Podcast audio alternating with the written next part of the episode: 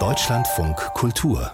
Länderreport Selten gab es ja mehr Waldbrände in Deutschland als in diesem Jahr. Der Wald leidet unter der jahrelangen Trockenheit und da braucht es manchmal nur einen Funken und viel Wind. So geschehen Ende Juli in der böhmischen Schweiz, in Tschechien, direkt an der Grenze zu Sachsen. Da brach ein Waldbrand aus und es dauerte nicht lange und das Feuer hat auch den Nationalpark Sächsische Schweiz erreicht. Sechs Wochen lang haben die Feuerwehrleute auf beiden Seiten der Grenze wirklich gebraucht, um den Brand endgültig zu löschen. Und besonders schwierig war für die Feuerwehr das Gelände Gelände, nämlich sehr felsig, unzugänglich und vor allen Dingen die Glutwolken, die dann immer wieder durch den Wind entfacht worden sind. Jetzt, Monate später, fragt man sich in der Region, was müssen wir besser machen? Der Waldbrand hat auch viele Diskussionen aufflammen lassen.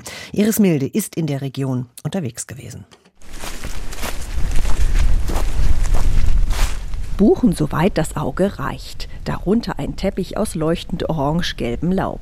Zwischen den Kronen hängt dichter Nebel, aus dem dicke Tropfen auf den Waldboden fallen. Manche Bäume sind an den Stammfüßen verkohlt. Wenn man mal hier schaut, sieht man hier an der Grenze, wo der große Brand von der tschechischen Seite unser Gebiet erreicht hat und wo die Feuerwehren es aber geschafft haben, den Brand hier konkret aufzuhalten.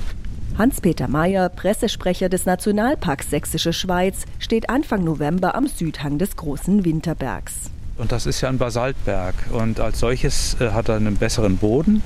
Und deswegen haben wir hier den viertgrößten Buchenwald von Sachsen.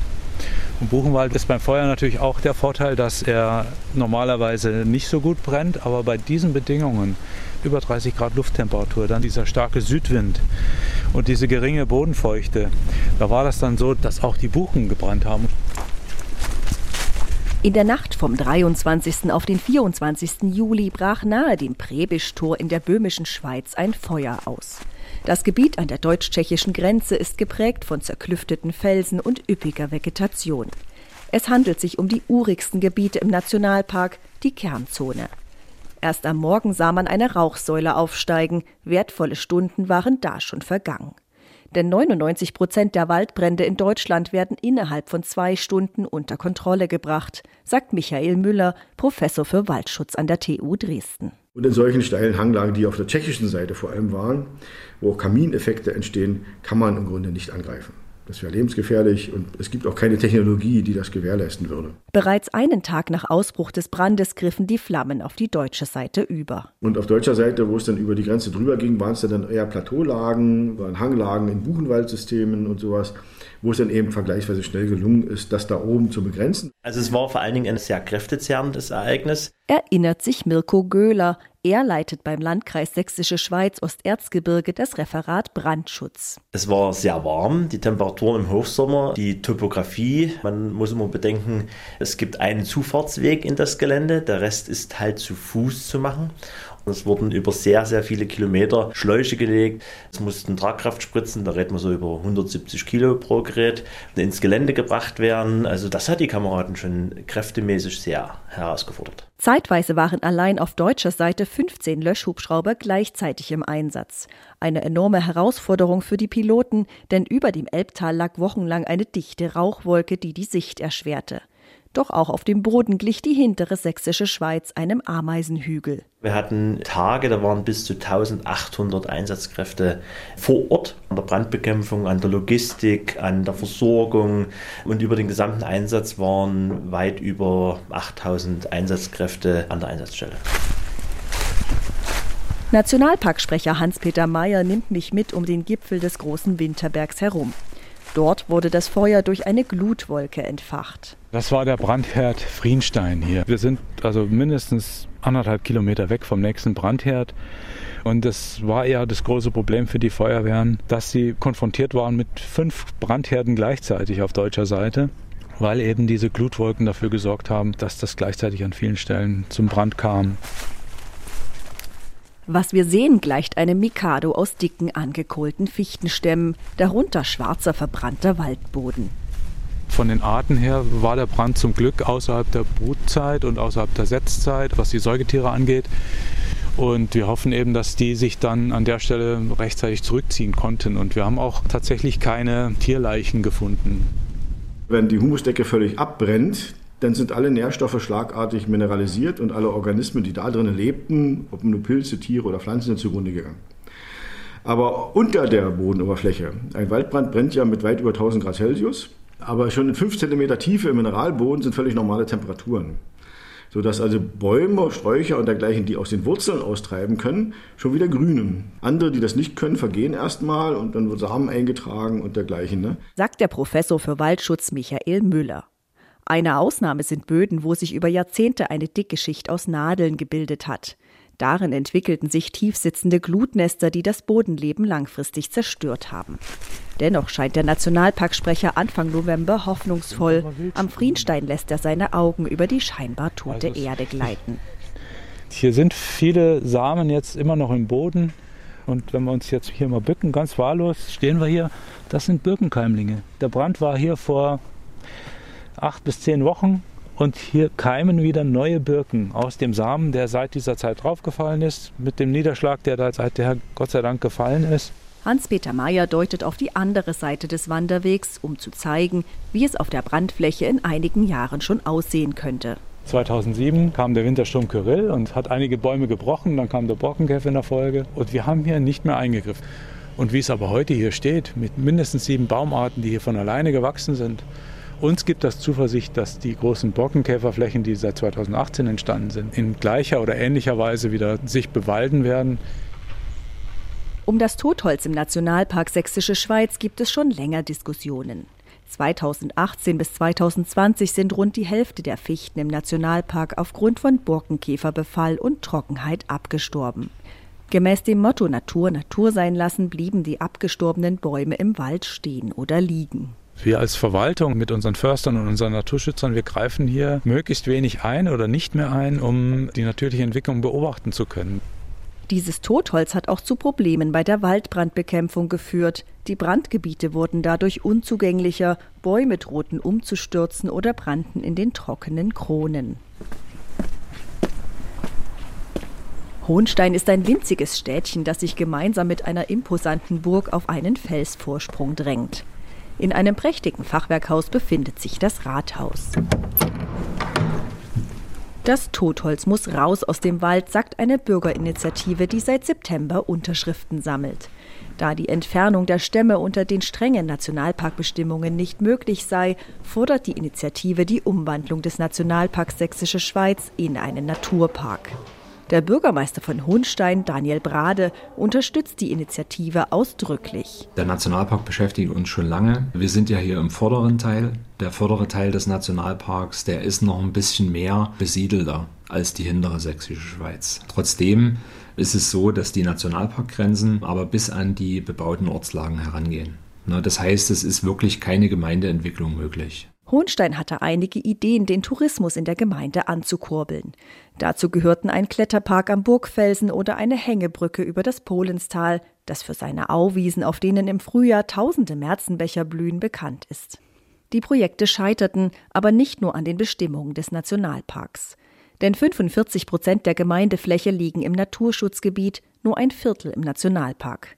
Trotzdem hat der Stadtrat von Hohenstein schon 2021 den Beschluss gefasst, Hohenstein will sich für eine Umwandlung in einen Naturpark einsetzen. War damals so der Ansatz zu sagen, dass wir finden, der Status Naturpark besser zu uns passt?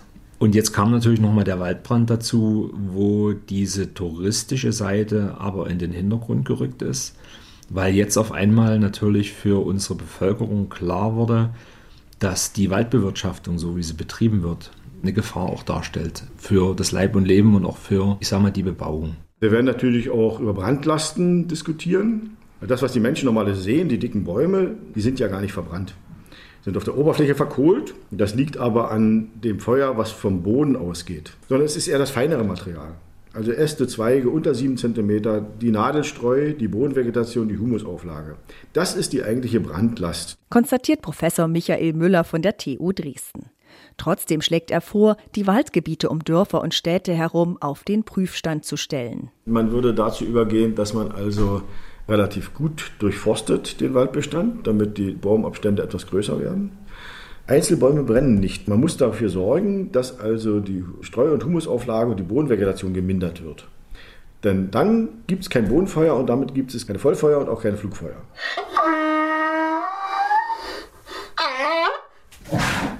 In Hoburgersdorf, einem Ortsteil von Hohenstein, wohnt Frank Eichler auf einem Hof mit Hühnern, Schafen, Eseln und Alpakas. Er hat an Bürgermeister Daniel Brade einen offenen Brief geschrieben. Warum Hohenstein am Nationalparkstatus rüttelt, das kann der Nationalparkführer nicht verstehen. Wir haben 16 Nationalparks in Deutschland. Diese 16 Nationalparks machen gerade mal ein Prozent unserer Landesfläche aus. Also das sind die Edelsteinchen in unserer Landschaft, die wir eigentlich unbedingt auch erhalten müssen. Die Einrichtung eines Nationalparks bedeutet ja, dass dieser Landstrich noch halbwegs in Ordnung ist, dass so viele seltene Tiere und Pflanzen da leben in einem größeren Gebiet, dass sie wirklich schützenswert sind. Und Nationalpark bedeutet ja nicht Totalschutzgebiet, sondern das Nationalpark bedeutet ja immer ein Gleichgewicht zwischen Tourismus und Naturschutz zu erhalten. Die Rückstufung des Nationalparks zu einem Naturpark, das wäre schon ein fatales Signal. Das gegen diese Erkenntnis ist, dass weltweites Artensterben ist, auch in Deutschland, und äh, wir hier im Nationalpark doch ganz andere Möglichkeiten haben, eine Artenentwicklung zu ermöglichen. Und da spielt auch das Totholz eine Rolle. 1500 Käferarten und 1250 Pilzarten leben nur von Totholz und sind deswegen so selten, weil es das sonst nicht gibt. Fügt Nationalparksprecher Hans-Peter Mayer hinzu. Der Nationalpark Sächsische Schweiz rangiert unter den beliebtesten Nationalparks weltweit. 3,5 Millionen Besucher kommen pro Jahr, um auf einem Wegenetz von über 1000 Kilometern zwischen den Sandsteinfelsen zu wandern. Und gibt Robert Schimke, Sprecher des sächsischen Umweltministeriums, zu bedenken. Also mit dem Nationalparkstatus erfüllt der Freistaat Sachsen quasi als Träger der Nationalparkverwaltung eine ganze Reihe von Aufgaben, von denen die Gemeinden profitieren. Also Ranger gibt es vor Ort. Es gibt eine leistungsfähige Nationalparkverwaltung, die sich um Wege kümmert, die sich um touristische Belange kümmert. Diese Aufgaben, die müssten, gäbe es die Nationalparkverwaltung nicht, müsste die von den Gemeinden getragen werden. Und da kämen auf die Gemeinden auch erhebliche Mehrbelastungen zu. Auch der Bürgermeister von Bad Schandau, Thomas Kunak, sieht die Abschaffung des Nationalparks skeptisch. Weil ähm, wir hier in Bad Schandau natürlich über die Jahre hinweg vieles auch in diese Richtung entwickelt haben. So etwa trägt der Bahnhof Bad Schandau den Beinamen Nationalparkbahnhof. Außerdem befindet sich in dem Kurort an der Elbe das Nationalparkzentrum. Wichtig ist auch bei diesem Thema alle anzuhören, mitzunehmen und letztendlich auch Lösungsansätze zu finden. Auch in Bad Schandau sei das eine oder andere Bauvorhaben an den strengen Vorschriften des Nationalparks gescheitert.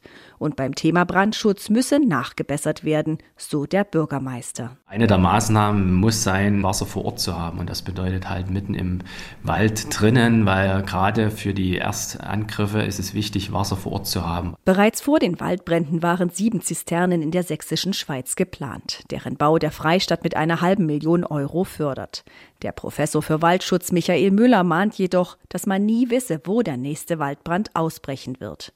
In der sächsischen Schweiz seien Waldbrände immer menschengemacht. Blitzschlag als einzige natürliche Brandursache sei extrem selten. Man könne nicht überall Zisternen oder Rettungswege vorhalten, wohl aber Stellen definieren, an denen mobile Wasserbehälter aufgestellt werden können. Außerdem muss das Handynetz flächendeckend sein, damit Waldbrände sofort gemeldet werden können. Auch müsse man dazu übergehen, Waldbrände anders zu behandeln als etwa Wohnungsbrände. Für Waldbrände, insbesondere größerer Ausprägung, ist das eigentlich das, worauf wir wieder zurückkehren sollten, dass man tatsächlich außenrum sichert und innen drinne solche quasi schwer löschbaren Bereiche nur sichert, bis sie von selbst ausgehen. Denn kein Hektar Wald, egal ob in Nationalparken oder woanders, ist es wert, also Menschenleben zu riskieren. Ende August hat das sächsische Kabinett eine Expertenkommission eingesetzt, die den Waldbrandeinsatz auswerten soll.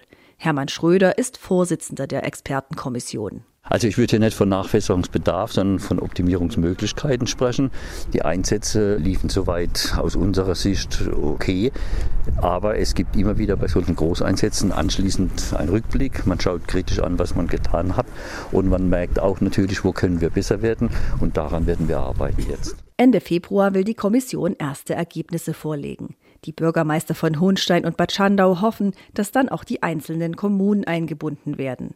Indes wird an einigen Stellschrauben bereits jetzt gedreht.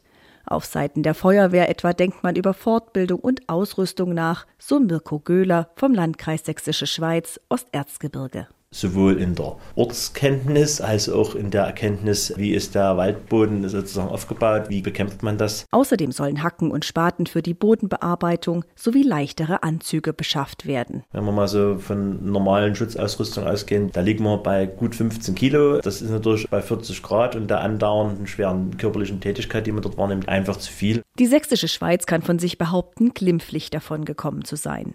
Während auf tschechischer Seite über 1000 Hektar Wald betroffen waren, ganze Ortschaften evakuiert wurden und einzelne Häuser niederbrannten, waren es in der sächsischen Schweiz 113 Hektar Wald.